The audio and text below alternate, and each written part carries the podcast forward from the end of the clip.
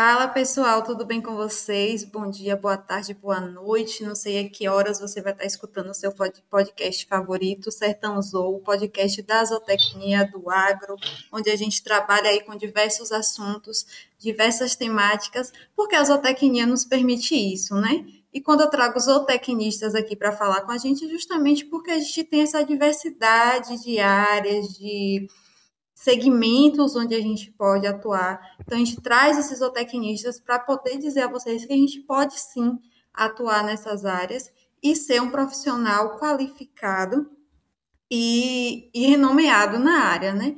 Então, hoje, falando dessa diversidade, eu trou trouxe para o Sertão Zou nada menos, nada mais do que Elane. Elane foi minha veterana zootecnista na UFRB, né? Eu, ela, é, eu consegui, eu tive o prazer né, de conseguir né, trabalhar indiretamente, eu acho, acho que eu não consegui trabalhar diretamente com ela, não, mas indiretamente, porque a gente trabalhava na parte bromatológica, ela era dona do laboratório, bromatologia era com a Elaine naquela época.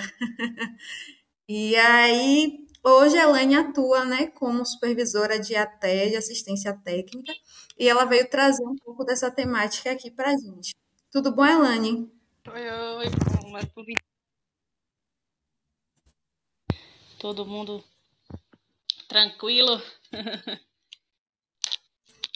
Exatamente. Elane, gente, é como eu falei, né? Elane, ela passou, era dos ruminantes, acho que ainda é um pouquinho. E hoje a Elane está atuando aí na área de assistência técnica, né, Elane? Então, Conta pra gente aí como foi essa paixão, como foi que a assistência técnica te pegou de jeito. pois é, Loma, ainda tô. Saí dos pequenos ruminantes e agora tô aí na, na área dos grandes, né, na bovinocultura leiteira. A assistência técnica e extensão rural entrou na minha vida ainda na, na faculdade, né? Quando eu prestei concurso para a antiga EBDA, na qual eu era técnica em agropecuária, né? Sou formada também. Então, assumi aí essa responsabilidade ainda no período da faculdade. Quando formei em 2015, vim para minha cidade natal, Jacobina, e aí pedi transferência para cá. E aí nisso conheci o Senar, né, o trabalho de assistência técnica do Senar. E aí entrei e nunca mais saí. nisso aí prestei assistência aí durante quatro anos para a turma de para galera da bovinocultura de leite, até ser convidada por, pelo Senar para assumir a supervisão aqui na regional de Jacobina, né, na qual eu supervisiono 15 técnicos de cadeias diferentes, desde agricultura até o pessoal da bovinocultura de corte. E aí estou aí já há oito anos nessa vida aí de assistência técnica. É, o, a extensão rural e assistência técnica ela é muito importante, né? Aquele, aquela ligação do técnico com o produtor, né? E a gente fala que a, a academia em si, a graduação em si, ela poderia até explanar mais isso. Porque muitas vezes a gente sai cru da graduação com relação a alguns assuntos, né? Alguns documentos, algo, há muita coisa que a extensão tem e a gente muitas vezes tem uma extensão na, na graduação muito vaga, uhum. né? Muito assim aleatória, calculando lá quanto que vai dar no final do mês se eu plantar X alface, quem é da UFRB vai entender o que, é que eu estou falando, coentro, né? E extensão vai muito além disso. É você saber falar com o produtor, é aquela velha agonia, né? Agonia não aquela velha temática. Ah, vou fazer zootecnia para poder trabalhar com animal, porque não vou trabalhar com gente. Muito pelo contrário, a gente trabalha ainda mais com, com as pessoas, né? Por isso que a gente deveria também ter na nossa grade a, a parte de gestão, uma disciplina de gestão de pessoas. A gente precisa saber falar a, a língua do produtor rural, né? saber como lidar com as adversidades dentro da produção. Então, eu acho que seria muito válido né, é, nós dentro da graduação, não só a zootecnia, mas também até outros cursos uhum. de agrárias, a gente sabe que a, a grade curricular é bem defasada, né, para trabalhar diretamente o que é uma DAP, o que é uma DAP jurídica, por que, que o produtor tem que ter DAP. Eu vim saber o que era DAP quando eu comecei a trabalhar, porque eu nunca na minha vida sabia o que era DAP. né? Não sabia que o agricultor tinha que ter DAP e que DAP para ele era o RG da gente, assim, normal. Então, tem muita coisa que a graduação não conta e que a gente só vai descobrir mesmo quando a gente chega lá no batente e aí começa é, a, a, gente com aquelas velhas dificuldades né, que a gente tem. Então, gestão de pessoas é importante e estudar detalhadamente também essas questões de extensão rural é, é bem importante. E qual a importância, já que a gente já está aqui falando sobre, eu já estou aqui né, introduzindo o tema, qual, qual a importância que você vê hoje, Ilane, é, é, dessa importância, principalmente o trabalho que o Senado vem fazendo de assistência técnica e principalmente a parte gerencial, né? Qual que isso está tá sendo tão relevante para os produtores? Assim, a, a extensão, Loma, a, a assistência técnica, ela tem uma importância surreal na vida do produtor, né? Como você falou aí, a gente sai cru da faculdade com relação a isso. E quando a gente chega no campo, a gente se depara com, com situações extremamente adversas daquela que a gente viu na faculdade, né? A gente ficou, fica ali naquela bolha durante cinco anos ali, vivendo aquela bolha ali do universo, do, do universo da faculdade, e quando a gente vem cá para fora, estoura a bolha e vai para o campo de fato, a gente toma algumas pedradas da vida, né? E a extensão rural, a assistência técnica em si, ela vem para para nortear mesmo os produtores, né? É, a, ele é uma, uma, eu costumo dizer que é um divisor de águas. A propriedade que não tinha assistência. É totalmente diferente da propriedade que ela passa a ter assistência, ela, ela passa a ter uma extensão rural ali, uma, um encontro com a extensão rural, né? Porque o produtor ele é capacitado, então assistência técnica, extensão rural, não é simples, não é somente chegar lá e você despejar seu conhecimento técnico, tudo que você aprendeu durante cinco anos na faculdade para o produtor.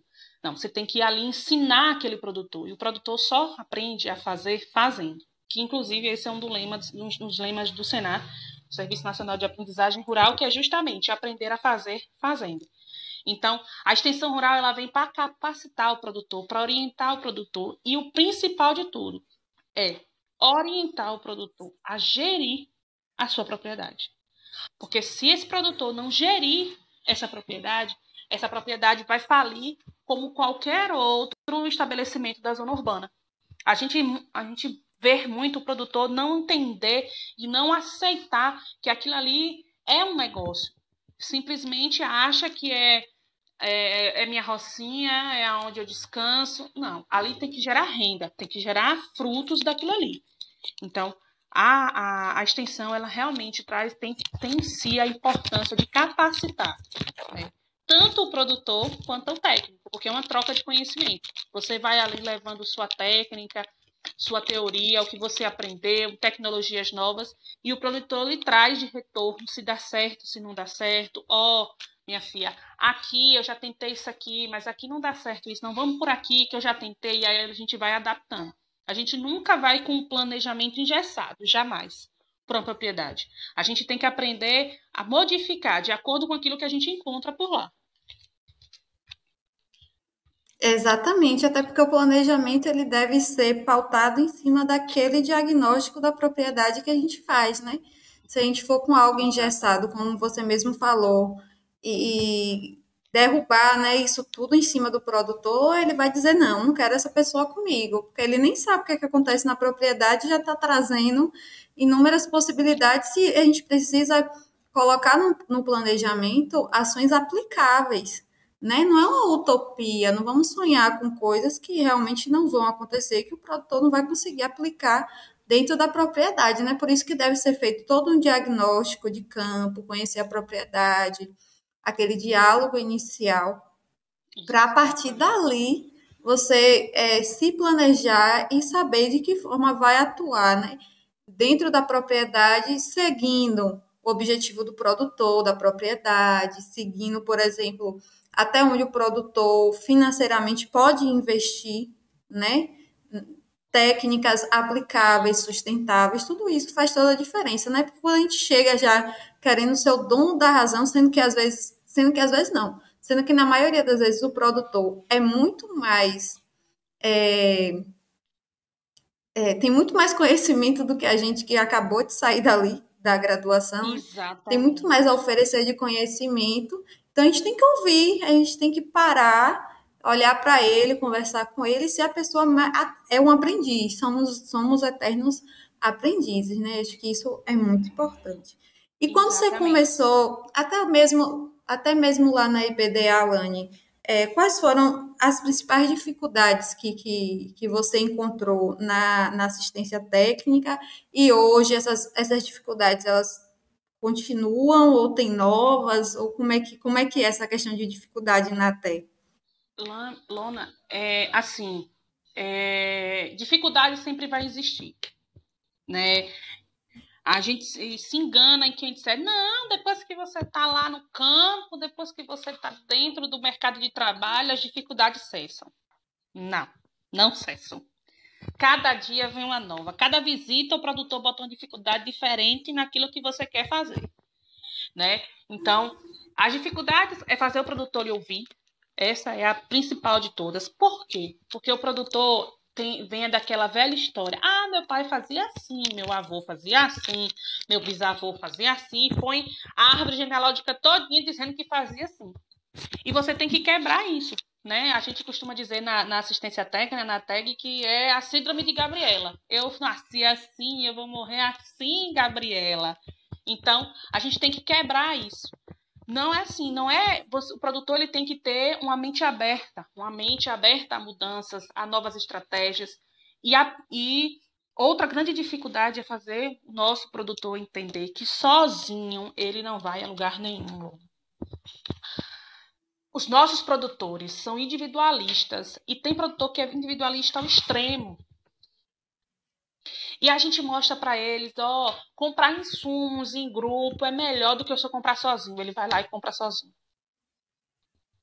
A gente está mostrando em números, ó, se o senhor comprar em grupo aqui, a saca da soja vai diminuir 10 reais. Se o senhor comprar sozinho, vai aumentar 10 conto. Ele aumenta, paga mais 10 reais em cada saca e vai lá e compra. Então, é fazer o produtor lhe ouvir. Essa é a dificuldade maior que qualquer técnico encontra na assistência técnica. É ser ouvido, principalmente recém-formado. Porque o produtor para e pensa, ah, tá saindo das fraldas agora, vai saber mais é. não? Né? Não é questão de saber mais do que o produtor. A gente tem que chegar lá sabendo que a gente não vai ser ouvido. A gente, quando a gente quer o primeiro emprego, a gente tem, tem sede de mostrar, de fazer a diferença, né? de mostrar serviço, como a gente diz. E não é assim. Então, a dificuldade maior que eu vejo, inclusive hoje, inclusive eu estou acabando de chegar de fato aí de, uma, de um trabalho de assistência agora, até agora há pouco, e para o produtor me pesar as vacas, minha filha, eu passei uma manhã inteira tentando convencer este homem a pesar as vacas para poder eu reformular a dieta. Pense no que foi uma manhã de conversa. Para pesar uma de passar fita em algumas vacas para poder saber como é que está a questão de peso. Porque eu estava vendo visualmente que as vacas estavam com score baixo. Então, ele me ouvir, entender que a importância de passar a fita, de pesar aquelas vacas, de pesar o leite, para que a gente formule uma dieta balanceada para aquele score de vaca e para aquela pesagem de leite, é muito difícil para ele.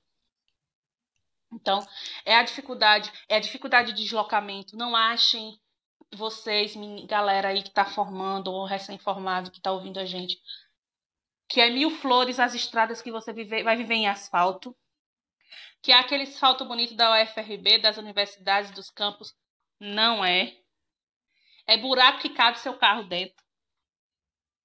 Se você anda de moto, é, do nada você tá no sol quente do Ricardo, daqui mais um pouco você toma um banho de chuva e fica atolado e tem que chegar na propriedade no horário que, que marcou. Se você chegar atrasado, você escuta. Então, a gente vai encontrar diversas dificuldades e a gente tem que aprender a contornar essas dificuldades. Né?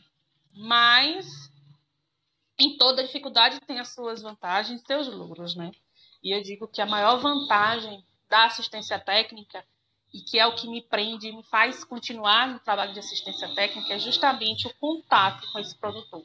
É saber que no final do dia, nem que seja um pouquinho, aquela sementinha, aquele grãozinho de arroz, eu plantei ali para melhorar a qualidade de vida daquela família. Então, isso é uma das maiores vantagens hoje da assistência técnica, é você mudar uma propriedade e você sair de lá depois, quando você mudar, for assistir outras propriedades ou for embora, você vê que você deixou ali ó, a sua marca. Ali, ó, fui eu que ajudei aquele produtor a mudar. Isso é o mais gratificante. Na verdade, isso não tem preço que pague, né? Não tem preço que pague. No final, aqueles depoimentos deles é, falando, né? A gente sabe que no início vai ser um pouquinho engessado mesmo, é coisa nova, até eles se acostumarem, aceitarem com a visita de um intruso na propriedade deles, Exato. direcionando eles direitinho, ganhar confiança, né? A gente sabe que isso demora, mas o processo ele é gostoso e o final de tudo, né? Quando a gente vê, como, como você mesma falou, chegar lá no final da turma, né? E ver que você pôde é, colaborar daquela forma é, é muito gratificante. Não tem dinheiro no mundo que pague isso, porque aí é o reconhecimento do seu trabalho, né? Poxa, eu consegui, deu certo. E é, inspira outros produtores a aceitarem a assistência técnica e a, a se sujeitarem a poder melhorar, né? Cada dia mais. E aí, Lani, como você já falou, né, a maior vantagem é essa. E um, vou tocar aqui no assunto muito particular que eu acho que você vai dar um pouco da sua opinião, que é em relação às políticas públicas que a gente tem hoje voltada para o ATE. O que é que você acha? A gente tem políticas públicas, a gente não tem? As que existem são falhas, são mal programadas? O que é que você acha? É, por experiência própria de quem trabalhou numa empresa que fazia políticas públicas. É, as políticas públicas são boas, são importantes, fato. Isso, isso a gente não pode tirar. Mas o problema são a forma como elas são aplicadas.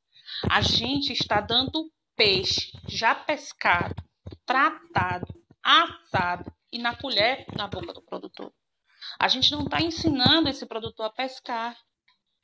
De que adianta, Loma, você chegar, como eu já eu distribuí milhares de kits agroflorestais para produtor, para poder eles produzirem as hortas agroflorestais e você chega lá hoje você não acha uma. Por quê? Eu simplesmente era, era mandada, aquele negócio, pau mandado, não, não uhum. tem que fazer. Eu chegava lá, entregava para aquela família, dizia, ó, li aquela verdadeira cartilha, aquele beabá, faça assim, assim, assim, assim, assim, assim, assim, dava as costas, nunca mais eu voltei lá né? Então, políticas públicas na qual você está dando as coisas ao produtor sem ensinar ele a fazer e transformar aquilo em renda, não adianta de nada. A gente vai ficar com, com os produtores ali à mercê da gente. É o que a gente chama hoje no, no, nos estudos de assistencialismo. A gente prestava assistencialismo. E hoje, é, isso traz diversas dificuldades para quem quer fazer assistência técnica e gerencial hoje, independente de ser Senal ou empresa particular, o que for. Você encontra essa, essa, essa barreira. Porque a primeira coisa que o produtor lhe pergunta é: sim, e eu vou ganhar uma máquina forrageira? Sim, eu vou ganhar um carrinho de mão? Tem que ter algo em troca? Aí eu costumo dizer, quando, a, quando vem essa pergunta, eu disse: eu estou lhe trazendo a coisa que o senhor jamais ninguém vai tirar do senhor algo que o senhor não vai perder, que ninguém vai lhe tirar, que é o conhecimento, que é o conhecimento para o senhor aplicar a vida inteira o que tem que ser aplicado da forma como tem que ser aplicado. Porque se eu vim aqui trazer uma máquina forrageira, no dia que a máquina forrageira quebrar, o senhor não vai saber o que fazer. No dia que o carrinho de mão quebrar, o senhor vai ficar de braço cruzado porque não vai ter outro, não vai saber o que fazer, não vai ter dinheiro para comprar ou para reformar aquele carrinho de mão. Eu tenho que lhe ensinar ao senhor gerir a sua propriedade para o senhor comprar com o seu próprio dinheiro o seu carrinho de mão e a sua forrageira. Porque a gente sabe que tudo que é de graça não é valorizado. Eu uhum. ainda não vi nada que fosse de graça, que fosse, fosse dado, que fosse valorizado. A gente só valoriza, e produtor rural principalmente, só valoriza quando dói no bolso. Quando ele sente que tem que desembolsar para fazer algo. Aí sim ele dá valor àquele trabalho. Então, as políticas públicas são importantes, são, mas elas são mal planejadas e mal executadas. Tem que ter um acompanhamento ali para ensinar, mostrar ao produtor como fazer. Hoje a gente passa aí em diversos locais que teve um, um dos projetos que tá em, ainda está em andamento, dá uh, oito cabeças de carneiro, de ovelha e um carneiro registrado. Volte nessas propriedades para ver se você acha algum carneiro mais. Só foi o técnico das costas, o produtor vendeu. E torrou dinheiro. Então, não foi implantado dentro da atividade. Então a gente deu peixe para ele. A gente não ensinou ele a pescar. Talvez se a gente tivesse ido lá, ok, ó, eu vou lhe dar aqui essas oito marrãs, esse carneiro para o senhor aqui. O senhor vai confinar, vai fornecer tal ração para esses animais. Esses animais vão ganhar em uma média de 200 gramas dia. Ao final de seis meses, o senhor está com um animal aí pesando seus 20, 25 quilos. O senhor vai vender e vai faturar tanto. E vai vender para esse frigorífico que a gente tem uma parceria para os produtores desse projeto para entrega nesse frigorífico. Aí sim era uma política pública. A gente deu um empurrãozinho para o produtor caminhar sozinho. Não simplesmente chegar e entregar ao produtor as oito marrãs, o carneiro, adeus, se vira aí. É, pois é, existe muito isso, né? A gente sabe hoje que o assistencialismo ele é fácil de fazer. Então tem muita gente que prega né, e faz. Porém, ele não tem aquela vantagem que de quem faz direito tem, né, de ver o resultado no final. É, é, é então, aquela, hoje é aquela história de dizer assim: eu finjo que dei assistência e o produtor finge que recebeu a assistência e tá tudo lindo. Exatamente.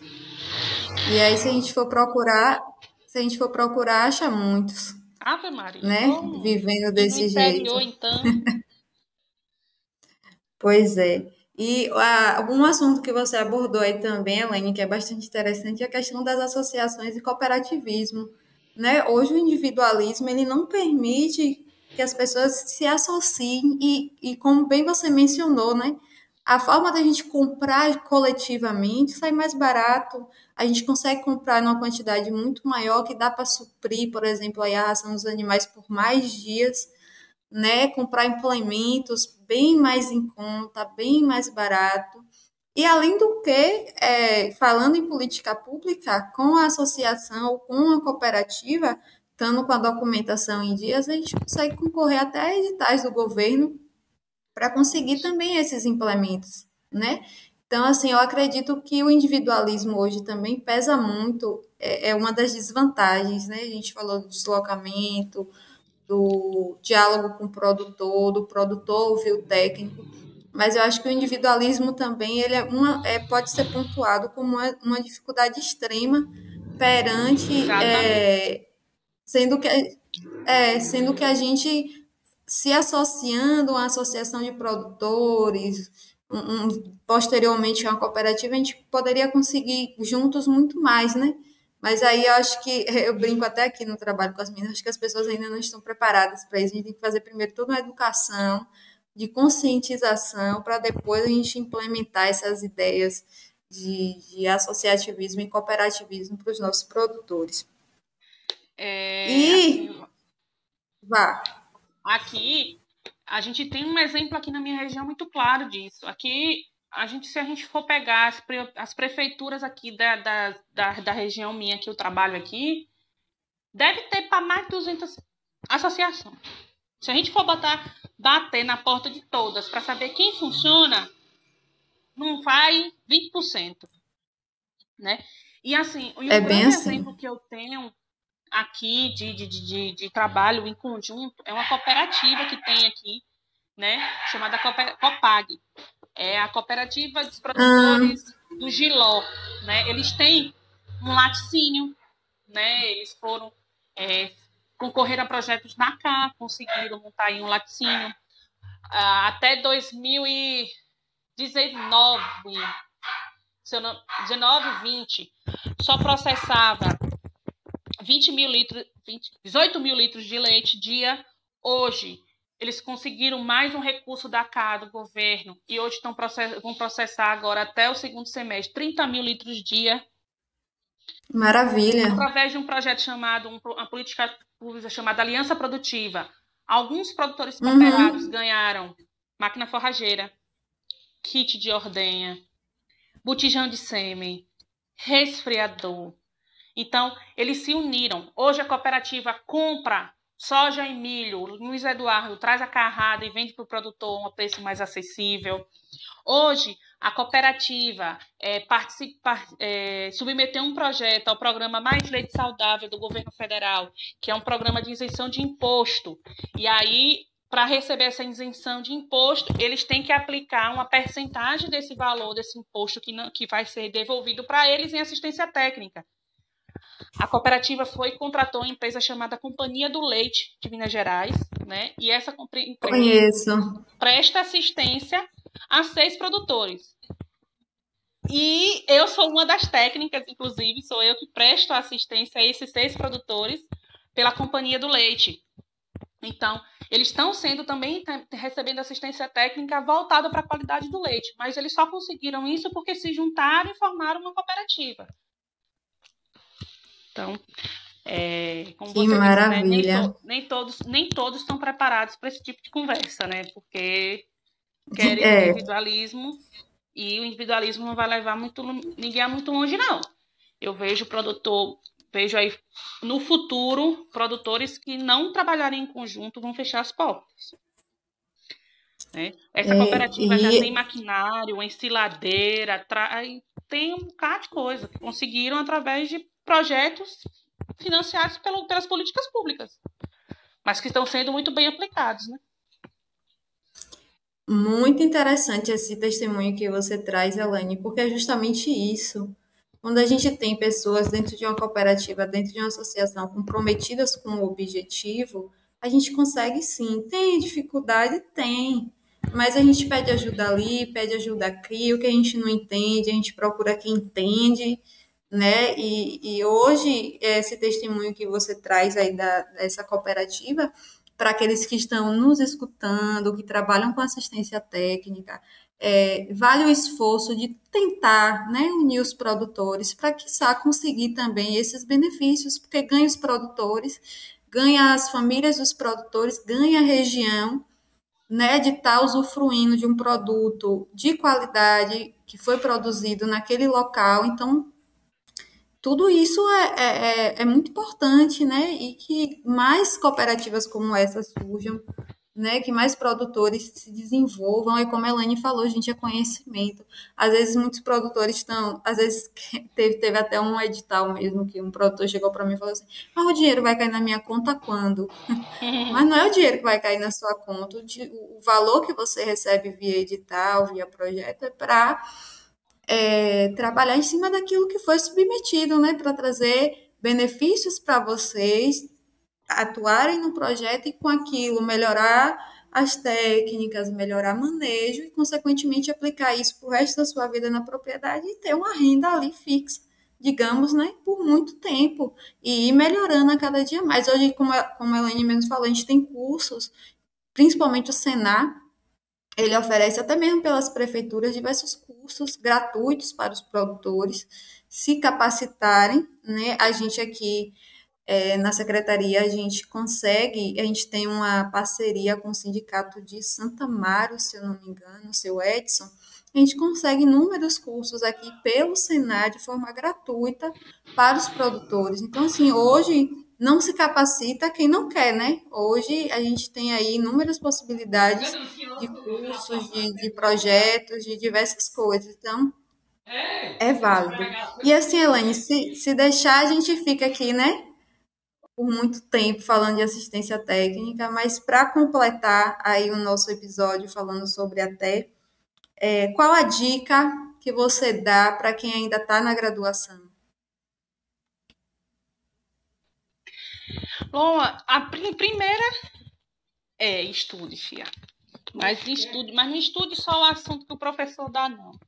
Vá atrás de coisas práticas, aplicáveis a campo, né? Porque uma coisa que eu vejo que eu senti nós, nos primeiros anos que eu senti muita falta foi algo que seja aplicável de fato para colocar em campo.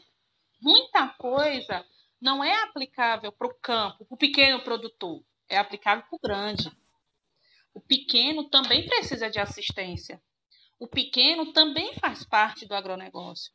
Então, estude. Depois é aquela questão. Primeira coisa, gente, pela, eu passo isso constantemente por aqui quando eu vou fazer seleção de técnico. O Caba formou, tá com 20 anos, 20 anos nas costas, não tem carteira de motorista.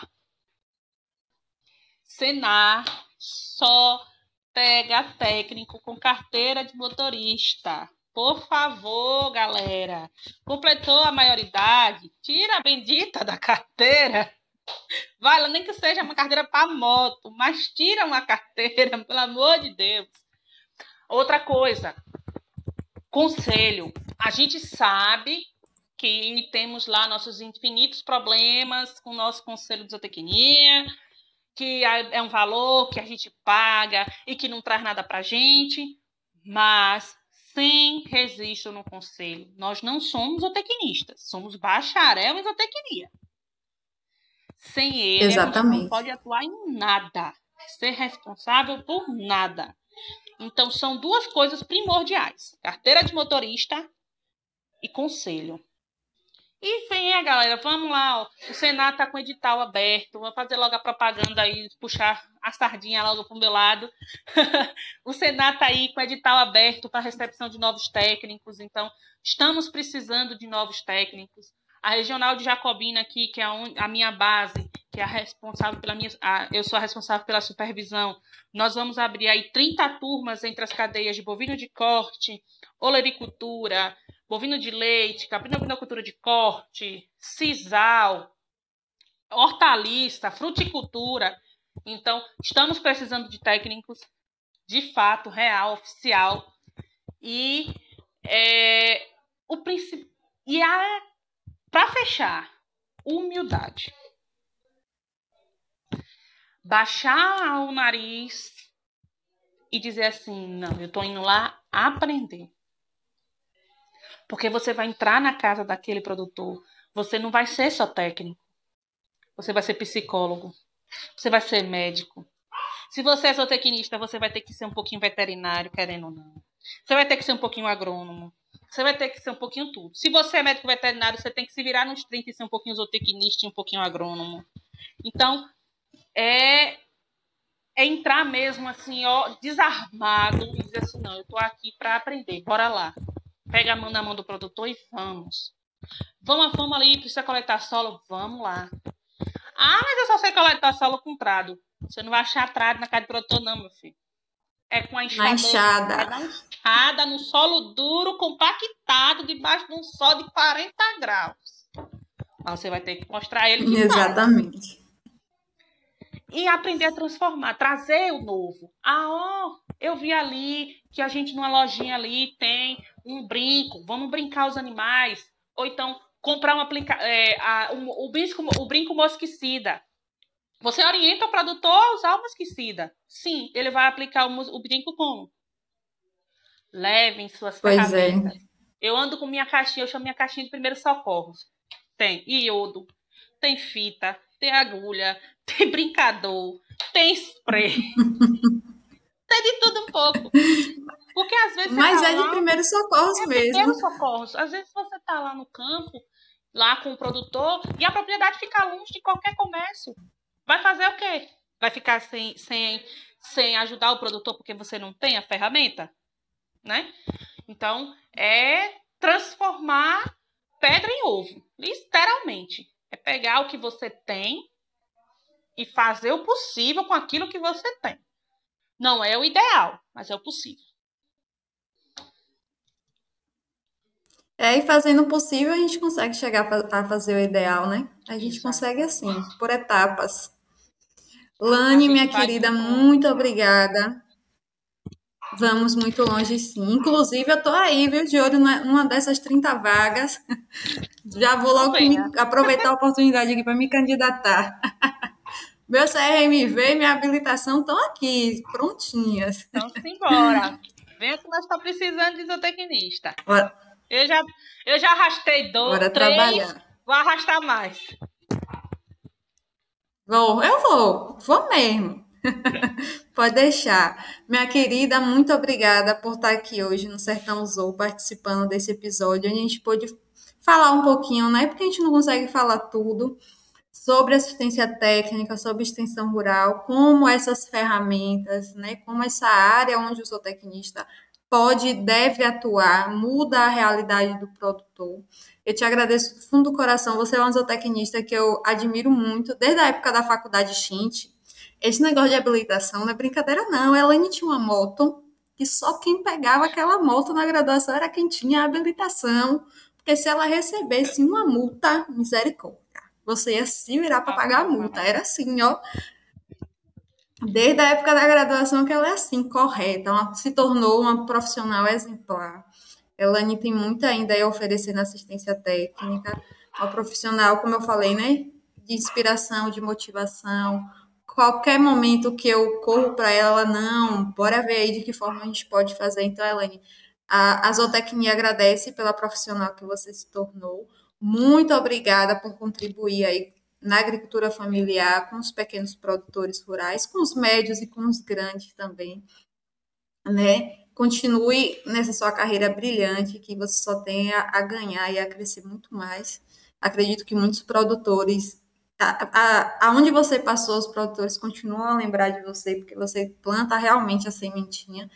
Então, assim, gratidão, obrigada por estar aqui comigo no Sertão Zou hoje. Volte mais vezes para a gente falar sobre outros assuntos. Então, assim, muito, muito, muito obrigada mesmo. Eu que agradeço o convite. Ave Maria. É, escutar isso aí de você também é muito bom, é, é gratificante, né? Saber que, que eu deixei marcas né, na vida da, da, das pessoas que tiveram comigo aí nesse período. Para sair, para mim, sair de 400 quilômetros de distância para ir para Cruz não foi fácil. Tem toda uma história por detrás, mas agradeço aí pelo convite. Estou aqui de portas abertas, sempre que você quiser, a gente está aí disponível para poder a gente estar tá conversando, batendo aquele papo gostoso, como foi hoje aí, sobre o que me move, né? As, eu, eu costumo dizer para onde eu vou que não fui eu que escolhi a zootecnia, foi ela que me escolheu, né? E eu sou muito grata a ela por ter me escolhido, porque é o que eu amo fazer, é o que me move, é o que, é o que traz o leite das meninas. Então, é a minha vida, né? É, foi ela que trouxe o meu esposo, né, que é produtor de leite. É a ela que eu agradeço. A empresa que eu tenho hoje, eu tenho uma empresa de assistência técnica, né? Aqui já há alguns anos. Então, é isso o que move mesmo a minha vida e o que eu sou hoje. Né? a minha coordenadora do Senado disse que quando eu começo a falar dos meus técnicos, eu começo a falar dos meus produtores, eu começo a falar da zootecnia, meu zoinho brilha. Mas é porque eu realmente eu sou apaixonada pelo que eu faço. E o que eu faço, eu faço com muito amor. Obrigadão aí pelo convite. Para vocês verem, gente, que quando a gente, nós zootecnistas, quando a gente fala de zootecnia, a gente se emociona eu gravei um podcast com Simone Pereira, que é ela falando sobre qualificação profissional, e chorou nós duas, falando sobre a importância da zootecnia na nossa vida, porque, é como a Elaine falou, é, não é a zootecnia que nos escolhe, não é a gente que escolhe a zootecnia, né?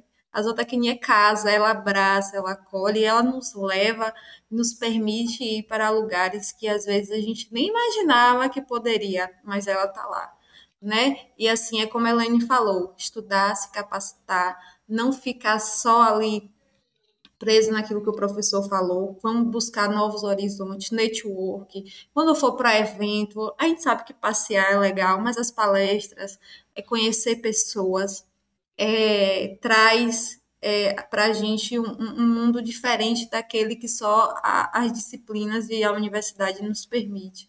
Eu agora no CNA, agora eu só falo de CNA, né? É, Ximenes, Fernando Ximenes fala que ser líderes é conversar com pessoas, né? Então a gente precisa é, conversar com pessoas, fazer network e e assim a gente cresce. A todos os nossos ouvintes, muito obrigada por estarem presentes. tá? Aguardem, vocês vê, estão aí percebendo, né? Que eu só trago zootecnista arretada aqui para falar com a gente. Zootecnistas com brilho nos olhos, que ama o que faz.